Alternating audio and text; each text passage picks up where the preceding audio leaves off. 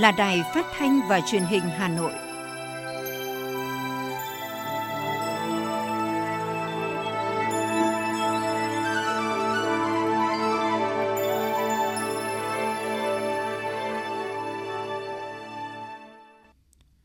Kính chào quý vị và các bạn. Bây giờ là chương trình thời sự của Đài Phát thanh và Truyền hình Hà Nội, được phát trực tiếp trên sóng phát thanh tần số FM 90 MHz.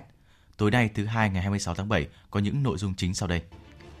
Đồng chí Phạm Minh Chính được bầu giữ chức Thủ tướng Chính phủ nước Cộng hòa xã hội chủ nghĩa Việt Nam, nhiệm kỳ 2021-2025. Chủ tịch thành phố Hà Nội Chu Ngọc Anh thị sát đoạn tuyến đường Vành Đai 3. Phó Bí thư Thường trực Thành ủy Hà Nội Nguyễn Thị Tuyến kiểm tra công tác phòng chống dịch COVID-19 tại huyện Đông Anh. Hà Nội phun khử khuẩn diện rộng tại nhiều quận huyện. Sau khi khắc phục tạm thời, dự kiến một tuần nữa tuyến cáp biển AAG sẽ được sửa xong. Phần tin thế giới có những sự kiện nổi bật. Quốc hội Malaysia triệu tập cuộc họp đặc biệt lần thứ 4 trong lịch sử. Cảnh báo nguy cơ xuất hiện biến thể mới tại Anh. Sau đây là nội dung chi tiết.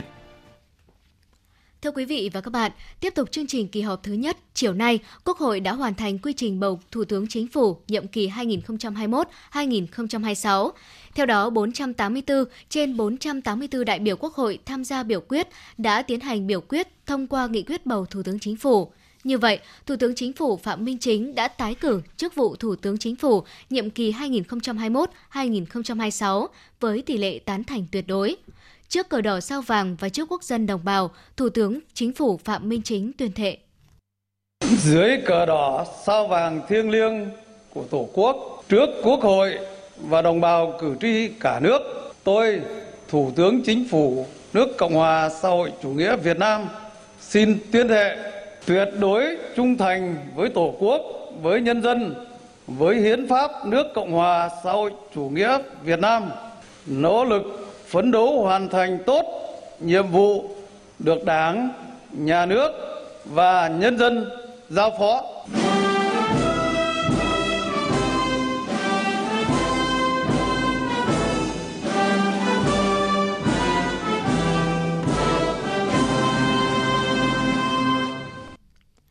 Phát biểu nhậm chức, Thủ tướng Phạm Minh Chính cho biết đây là vinh dự lớn lao nhưng cũng là trách nhiệm nặng nề trước Đảng, Nhà nước, Chính phủ và đồng bào, cử tri cả nước. Thủ tướng khẳng định.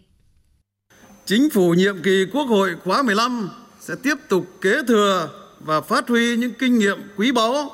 bài học hay của Chính phủ qua các thời kỳ, xây dựng Chính phủ và chính quyền các cấp đoàn kết, liêm chính, kỷ luật, kỷ cương, tinh gọn, hiệu lực, hiệu quả, năng động, đổi mới sáng tạo, thấm nhuần phương châm đặt lợi ích của quốc gia, dân tộc lên trên hết, trước hết, lấy dân làm gốc và xuất phát từ quyền lợi ích hợp pháp, nguyện vọng chính đáng của nhân dân. Chủ động tích cực triển khai thực hiện đồng bộ, hiệu quả các quan điểm, tư tưởng chỉ đạo, 6 nhiệm vụ trọng tâm, 3 đột phá chiến lược, 12 nhiệm vụ giải pháp và nghị quyết Đại hội Đảng lần thứ 13 và các nghị quyết của Quốc hội đã đề ra. Thủ tướng Chính phủ Phạm Minh Chính cho biết, trong bối cảnh tình hình dịch bệnh COVID-19 đang diễn biến hết sức phức tạp, Đảng, Nhà nước thấu hiểu, chia sẻ với nhân dân những khó khăn, vất vả, cả về tinh thần và vật chất khi phải tiến hành phong tỏa cách ly. Với tư tưởng chỉ đạo chống dịch như chống giặc và vì mục tiêu cao nhất là bảo vệ sức khỏe, an ninh, an toàn của nhân dân, nhiệm vụ cấp bách, quan trọng hàng đầu hiện nay của Chính phủ và Thủ tướng Chính phủ là tập trung trí tuệ, nguồn lực, các biện pháp linh hoạt, sáng tạo, nhất là chiến lược vaccine, phát huy sức mạnh của cả hệ thống chính trị, tinh thần đại đoàn kết dân tộc, kêu gọi sự chung sức, đồng lòng, nâng cao ý thức chấp hành và tinh thần tương thân tương ái, thương người như thể thương thân của nhân dân để chống dịch thành công. Đồng thời đẩy mạnh phát triển kinh tế xã hội nhanh, bền vững, tiếp tục xây dựng, đề xuất cơ chế, chính sách hỗ trợ người dân, doanh nghiệp trong điều kiện khó khăn hiện nay. Cũng trong chiều nay, Quốc hội bầu Phó Chủ tịch nước, Chánh án Tòa án Nhân dân tối cao, Viện trưởng Viện Kiểm sát Nhân dân tối cao. Sau khi được bầu, Chánh án Tòa án Nhân dân tối cao tuyên thệ nhậm chức trước Quốc hội. Tiếp đó, Thủ tướng Chính phủ trình Quốc hội cơ cấu số lượng thành viên Chính phủ và Chánh án Tòa án Nhân dân tối cao trình bày tờ trình đề nghị Quốc hội phê chuẩn việc bổ nhiệm nhân sự thẩm phán Tòa án Nhân dân tối cao.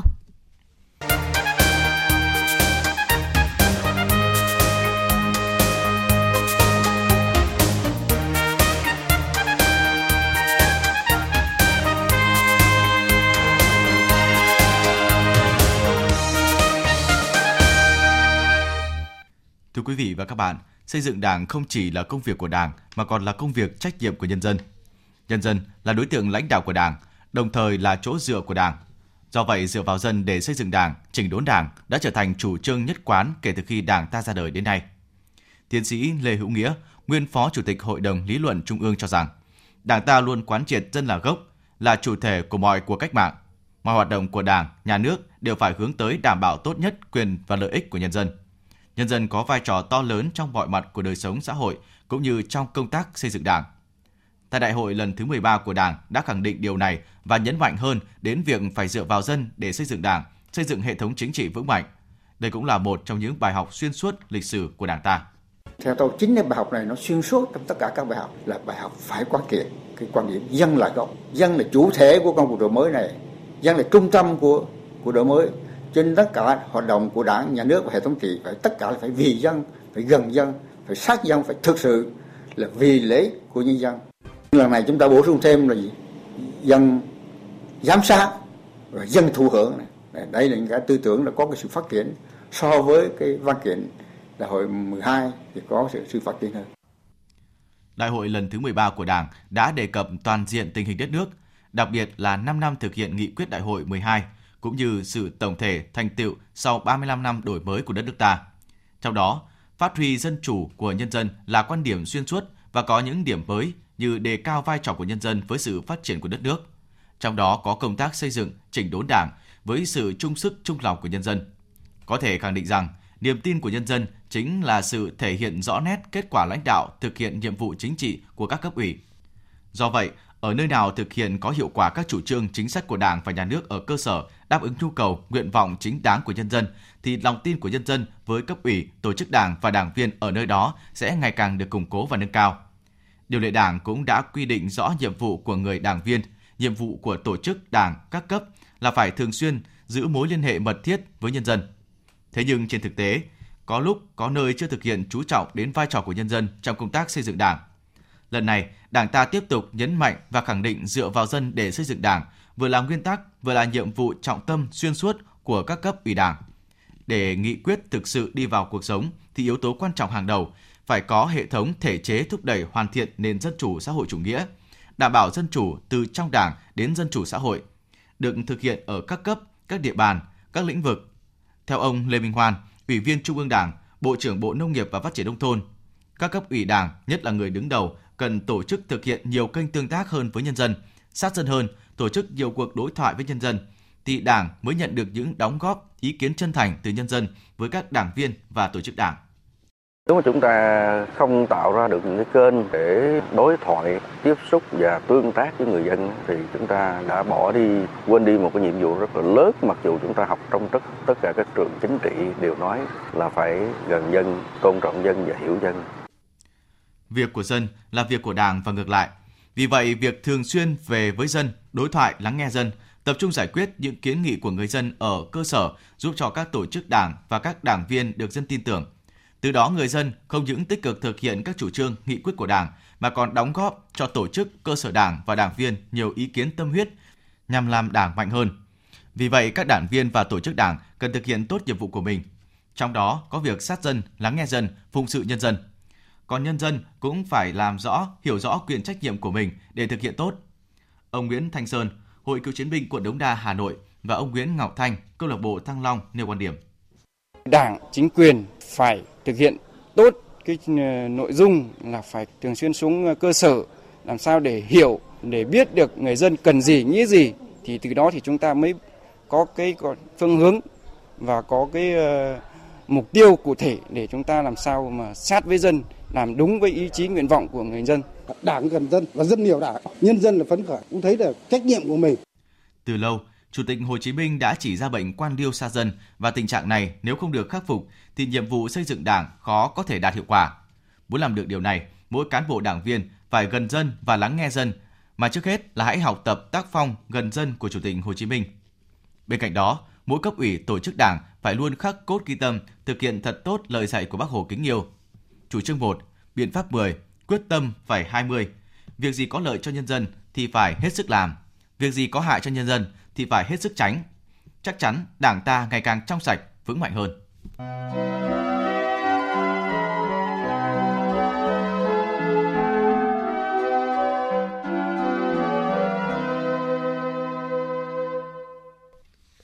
Những thông tin liên quan đến tình hình dịch bệnh COVID-19 sẽ tiếp nối chương trình. Thưa quý vị và các bạn, song song với việc đẩy mạnh công tác phòng chống dịch bệnh trên địa bàn thành phố nhằm tạo thuận lợi thông thoáng cho các phương tiện luồng xanh quá cảnh qua đường vành đai 3 tại các điểm kiểm soát, sáng nay, Ủy viên Trung ương Đảng, Phó Bí thư Thành ủy, Chủ tịch UBND thành phố Hà Nội Chu Ngọc Anh, chỉ huy trưởng công tác phòng chống dịch COVID-19 thành phố, đã thị sát đoạn tuyến đường vành đai 3 và chỉ đạo phương án thông luồng, tạo thuận lợi lưu thông phương tiện, hàng hóa, không để xảy ra đứt gãy sản xuất, lưu thông giữa thủ đô với các địa phương trong thời gian Hà Nội thực hiện chỉ thị số 17.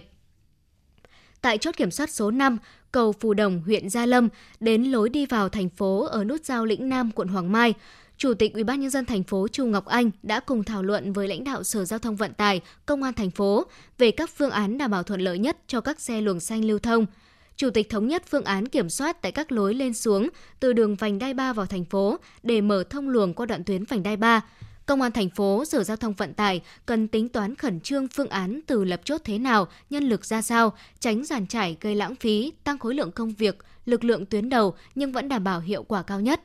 Trước việc có nhiều cán bộ là lực lượng tuyến đầu chống dịch của thành phố nhưng lại đang sinh sống ở địa bàn giáp ranh với thủ đô như khu đô thị Ecopark, tỉnh Hưng Yên, gặp vướng mắc, khó khăn trong việc ra vào thành phố, đồng chí Chu Ngọc Anh lưu ý cần mở rộng xem xét, tạo thuận lợi cho nhóm đối tượng này. Các đơn vị cần khẩn trương nghiên cứu, tham mưu, báo cáo Sở Chỉ huy thành phố xem xét quyết định trong ngày hôm nay.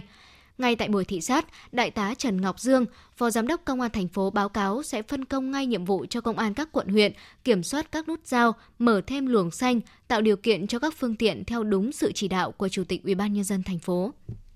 Sáng nay, Ủy viên Trung ương Đảng, Phó Bí thư Thường trực Thành ủy Hà Nội Nguyễn Thị Tuyến đã kiểm tra công tác phòng chống dịch COVID-19 trên địa bàn huyện Đông Anh. Cùng đi có Ủy viên Ban Thường vụ Thành ủy, Trưởng ban Tổ chức Thành ủy Vũ Đức Bảo, Phó Chủ tịch UBND thành phố Trử Xuân Dũng, Phó trưởng ban thường trực Ban chỉ đạo công tác phòng chống dịch COVID-19 thành phố, trực tiếp kiểm tra công tác phòng chống dịch tại các dây chuyền sản xuất, khu văn phòng, nhà ăn và khu vực nghỉ trưa của công ty trách nhiệm hữu hạn Canon Việt Nam và công ty trách nhiệm hữu hạn Panasonic System Network Việt Nam. Phó Bí thư Thường trực Thành ủy Nguyễn Thị Tuyến ghi nhận, đánh giá cao sự chủ động của các doanh nghiệp trong xây dựng các tiêu chí và thực hiện những việc làm cụ thể để triển khai các biện pháp phòng chống dịch bệnh, thực hiện nghiêm ngặt quy định giãn cách, khử khuẩn thường xuyên nơi làm việc, góp phần giữ an toàn trong doanh nghiệp và khu công nghiệp. Lưu ý sự nguy hiểm của đại dịch COVID-19 và tốc độ lây nhiễm của biến chủng Delta, Phó Bí thư Thường trực Thành ủy đề nghị các doanh nghiệp bố trí giãn cách an toàn tại khu vực nghỉ trưa, trang bị kính chống giọt bắn cho toàn bộ người lao động. Đồng thời, các doanh nghiệp thực hiện nghiêm nguyên tắc 1, cung đường 2 điểm đến. Trong quá trình đưa đón công nhân, đẩy mạnh tuyên truyền nâng cao ý thức của cán bộ, người lao động trong việc thực hiện các quy định phòng chống dịch bệnh. Thưa quý vị và các bạn, Thủ tướng Chính phủ vừa quyết định bổ sung hơn 1.500 tỷ từ nguồn dự phòng ngân sách trung ương năm 2021 cho Bộ Quốc phòng để phòng chống dịch COVID-19. Số kinh phí trên bổ sung cho Bộ Quốc phòng là để thực hiện nhiệm vụ nhà nước giao chi trả chế độ đặc thù phòng chống dịch theo quy định tại nghị quyết số 16, kinh phí hỗ trợ tiền ăn và bồi dưỡng chống dịch COVID-19 trong 5 ngày Tết Nguyên đán năm Tân Sửu năm 2021 theo quy định tại nghị quyết số 17. Thủ tướng Chính phủ giao Bộ Tài chính và Bộ Quốc phòng chịu trách nhiệm về tính chính xác của nội dung và số liệu báo cáo. Việc quản lý sử dụng, thanh quyết toán số kinh phí được bổ sung đảm bảo đúng quy định của pháp luật có liên quan, đúng mục đích, đúng đối tượng, công khai, minh bạch, tiết kiệm và hiệu quả. Thủ tướng Chính phủ lưu ý, kinh phí đảm bảo doanh trại không được trùng lặp với số kinh phí đã được bổ sung tại nghị quyết số 420 của Thủ tướng Chính phủ về bổ sung kinh phí phòng chống dịch bệnh viêm đường hô hấp cấp do chủng mới của virus corona gây ra và quyết định số 1384 của Thủ tướng Chính phủ về bổ sung kinh phí cho Bộ Quốc phòng để thực hiện nhiệm vụ phòng chống dịch bệnh COVID-19 lần 2. Theo báo cáo thực hiện chính sách hỗ trợ với người lao động mất việc làm và các đối tượng bị ảnh hưởng vì dịch bệnh COVID-19, tổng nguồn lực chính phủ đề xuất hỗ trợ với người lao động khoảng 61.580 tỷ đồng. Với gói hỗ trợ bằng tiền mặt, theo Ủy ban Xã hội của Quốc hội, đến nay chính phủ đã hỗ trợ người lao động khoảng 13.100 tỷ đồng, bằng 36,5% quy mô gói. Trong đó, đã hỗ trợ cho 56.026 người lao động làm việc theo chế độ hợp đồng lao động phải thỏa thuận tạm hoãn thực hiện hợp đồng lao động, nghỉ việc không hưởng lương. 173.473 người lao động bị chấm dứt hợp đồng lao động, hợp đồng làm việc nhưng không đủ điều kiện hưởng trợ cấp thất nghiệp.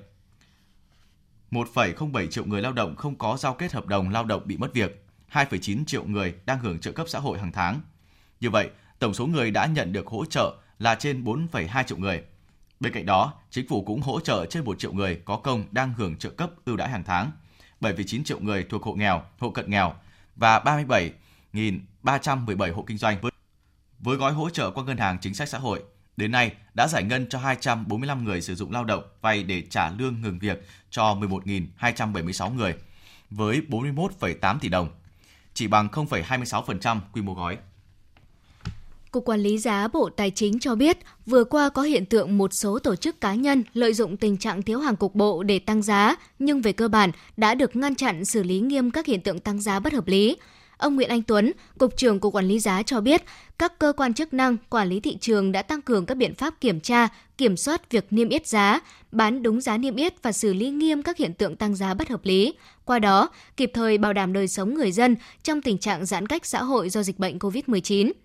Với vai trò cơ quan thường trực Ban Chỉ đạo điều hành giá, Bộ Tài chính đã kịp thời tham mưu Chính phủ, Thủ tướng Chính phủ triển khai quản lý điều hành giá trên quan điểm đảm bảo hài hòa các mục tiêu chung, nhất là tình hình triển khai các giải pháp bình ổn giá cả thị trường trong thời điểm dịch COVID-19 có những diễn biến ngày càng phức tạp. Theo ông Nguyễn Anh Tuấn, trong thời gian còn lại của năm 2021, cần tập trung theo dõi sát diễn biến cung cầu, giá cả thị trường các mặt hàng quan trọng, thiết yếu để có biện pháp điều hành phù hợp. Sở Công Thương thành phố Hà Nội, các doanh nghiệp phân phối hàng hóa trên địa bàn thành phố đã tăng mức dự trữ lên từ 3 đến 5 lần. Theo đó, lượng hàng hóa chuẩn bị trên địa bàn trong 3 tháng khoảng 194.000 tỷ đồng,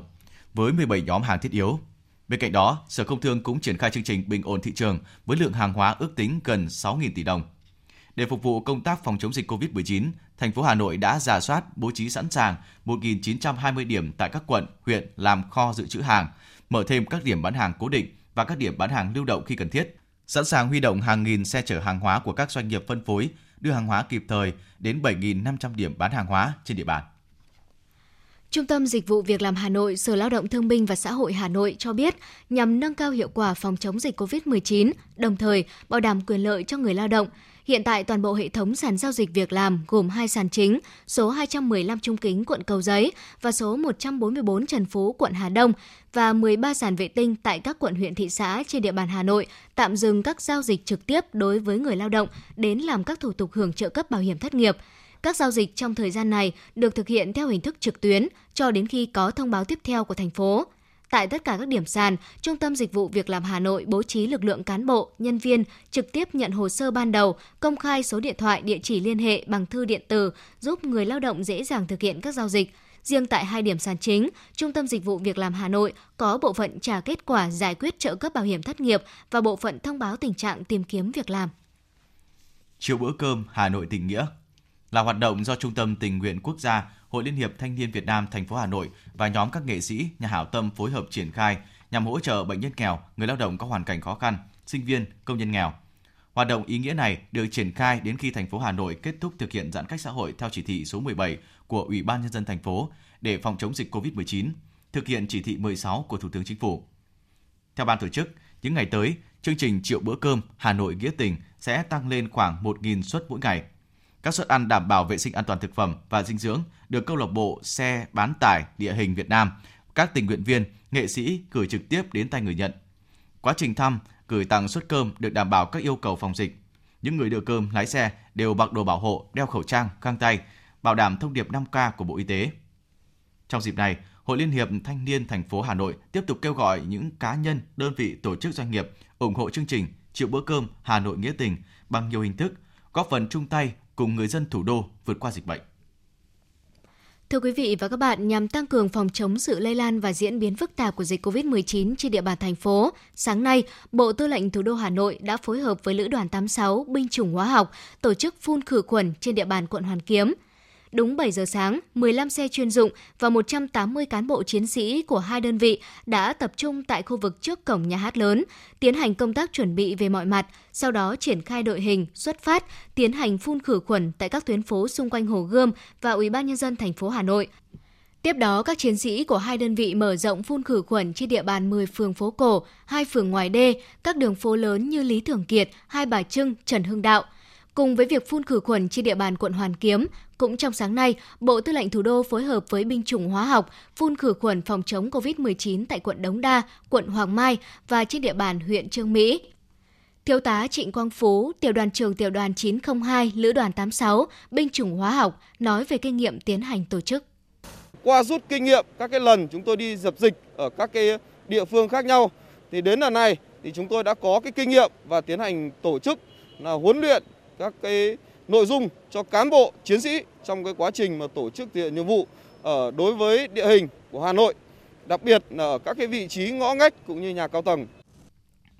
Các quận tổ chức phun khử khuẩn đã thông báo và tuyên truyền tới người dân về kế hoạch phun để đảm bảo giao thông và không làm ảnh hưởng tới người dân. Ngoài khử khuẩn đường phố, việc khử khuẩn trên địa bàn dân cư, các khu trọ bằng phương tiện tại chỗ cũng sẽ được tiến hành. Ông Nguyễn Quốc Hoàn, Phó Chủ tịch UBND quận Hoàn Kiếm, Hà Nội, nói về lịch phun khử khuẩn cùng sự phấn khởi của người dân mong dịch bệnh được đẩy lùi.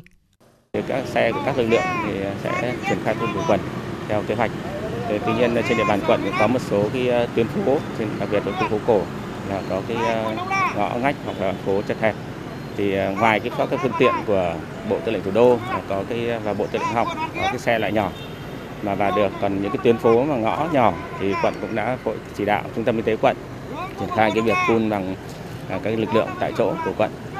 Binh chủng hóa học cũng là phun khử khuẩn toàn bộ quận Hoàn Kiếm này, cũng nói chung là người dân người dân phố Hàng Buồm này tôi cảm thấy rất là phấn khởi và tích cực ủng hộ coi là chính sách của nhà nước của bên quân đội là góp phần đẩy lùi dịch bệnh càng sớm càng tốt cho nhân dân được trở lại cuộc sống bình thường. Trước đó, lực lượng binh chủng hóa học cũng đã hỗ trợ phun khử khuẩn tại thành phố Hồ Chí Minh, Đà Nẵng, tỉnh Bắc Giang, Bắc Ninh. Binh chủng đang tiếp tục huấn luyện, bổ sung cho các cán bộ chiến sĩ, đảm bảo hóa chất dung dịch, phương tiện trang thiết bị tốt nhất, sẵn sàng tham gia thực hiện nhiệm vụ và tăng cường hỗ trợ cho các địa phương.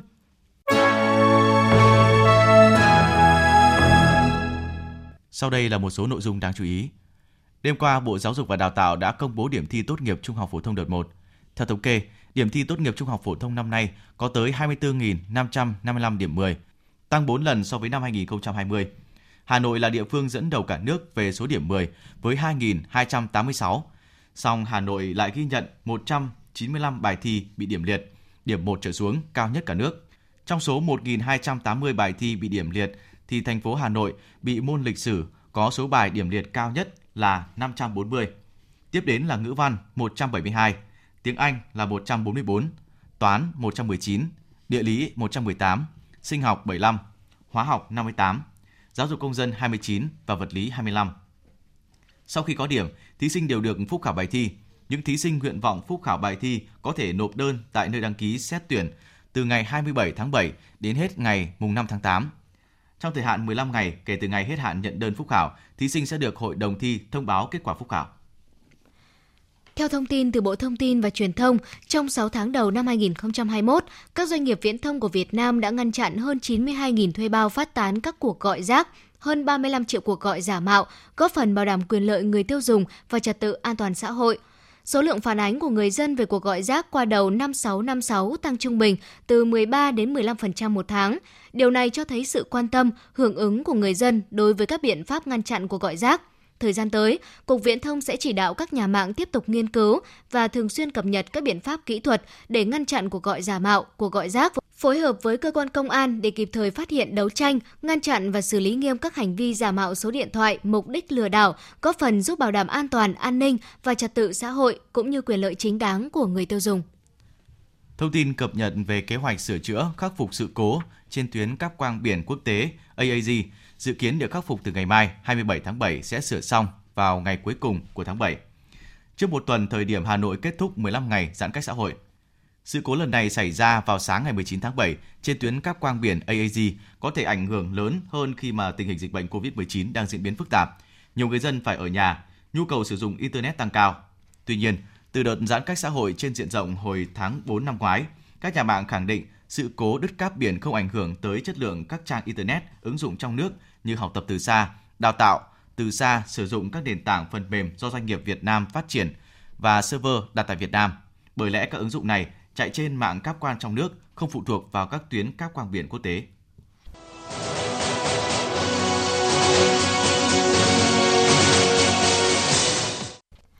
chuyển sang phần tin thế giới. Thưa quý vị và các bạn, hôm nay, Hạ viện Malaysia đã triệu tập cuộc họp đặc biệt trong bối cảnh quốc gia Đông Nam Á này đang phải áp đặt tình trạng khẩn cấp nhằm hạn chế sự lây lan của dịch COVID-19. Đây là cuộc họp đặc biệt thứ tư của Quốc hội Malaysia trong lịch sử, đánh dấu sự trở lại sau 7 tháng tạm dừng hoạt động. 220 nghị sĩ sẽ họp trong 5 ngày. Thủ tướng Tan Sri Muhyiddin Yassin sẽ công bố kế hoạch phục hồi quốc gia, chiến lược để thoát khỏi cuộc khủng hoảng dịch COVID-19. Bên cạnh đó, các bộ trưởng sẽ lần lượt đưa ra các tuyên bố về việc ban bố tình trạng khẩn cấp, kế hoạch hành động, ứng phó với đại dịch COVID-19, chương trình tiêm chủng và các gói hỗ trợ kinh tế. Sau phần trình bày của các bộ trưởng, các nghị sĩ sẽ đưa ra câu hỏi chất vấn để các bộ trưởng liên quan trả lời. Tại Nga, cuộc duyệt binh hải quân trọng thể đã được tổ chức tại thành phố cảng Saint Petersburg nhân kỷ niệm 325 năm thành lập hạm đội Nga. Đây là cuộc duyệt binh hải quân lớn thứ 5 trong lịch sử nước Nga hiện đại với sự tham gia đầy đủ của các hạm đội và hải đội Nga cùng các thủy thủ đoàn từ Hải quân Ấn Độ, Iran, Pakistan. Tổng thống Vladimir Putin, Tổng tư lệnh tối cao các lực lượng vũ trang đã có mặt tại buổi duyệt binh. Hàng trăm trẻ em Indonesia đã chết vì nhiễm virus SARS-CoV-2 chủng mới trong những tuần gần đây. Trong số này có nhiều trẻ dưới 5 tuổi. Các chuyên gia y tế đánh giá tỷ lệ trẻ em tử vong do COVID-19 tại Indonesia cao hơn bất cứ quốc gia nào trên thế giới, và điều này đã đánh thức quan điểm cho rằng trẻ em ít gặp nguy cơ rủi ro hơn so với người lớn nếu mắc COVID-19. Các nhà khoa học cảnh báo Vương quốc Anh có nguy cơ xuất hiện những biến chủng mới làm suy yếu hiệu quả phòng bệnh của vaccine phòng ngừa COVID-19. Trong bối cảnh nước này đã dỡ bỏ các biện pháp hạn chế phòng dịch, có thể khiến số ca mắc COVID-19 mới tăng tới 100.000 ca trên một ngày vào mùa hè này.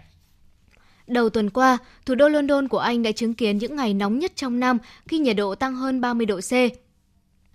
Tuy nhiên giờ đây, nắng nóng dường như chỉ là vấn đề nhỏ của người dân London khi một số khu vực của thành phố này chìm trong nước. Tương tự, tình trạng đáng báo động từ trận mưa lũ lớn xảy ra ở Đức và Bỉ vừa qua. Các bức ảnh và video được đăng tải lên mạng xã hội cho thấy nhiều xe ô tô cố gắng băng qua những con phố ngập nước tại London, trong khi một số tuyến đường trông không khác gì những dòng sông với sóng lớn. Một số chủ xe đã phải bỏ lại phương tiện bị mắc kẹt trên những tuyến phố gần như bị ngập hoàn toàn.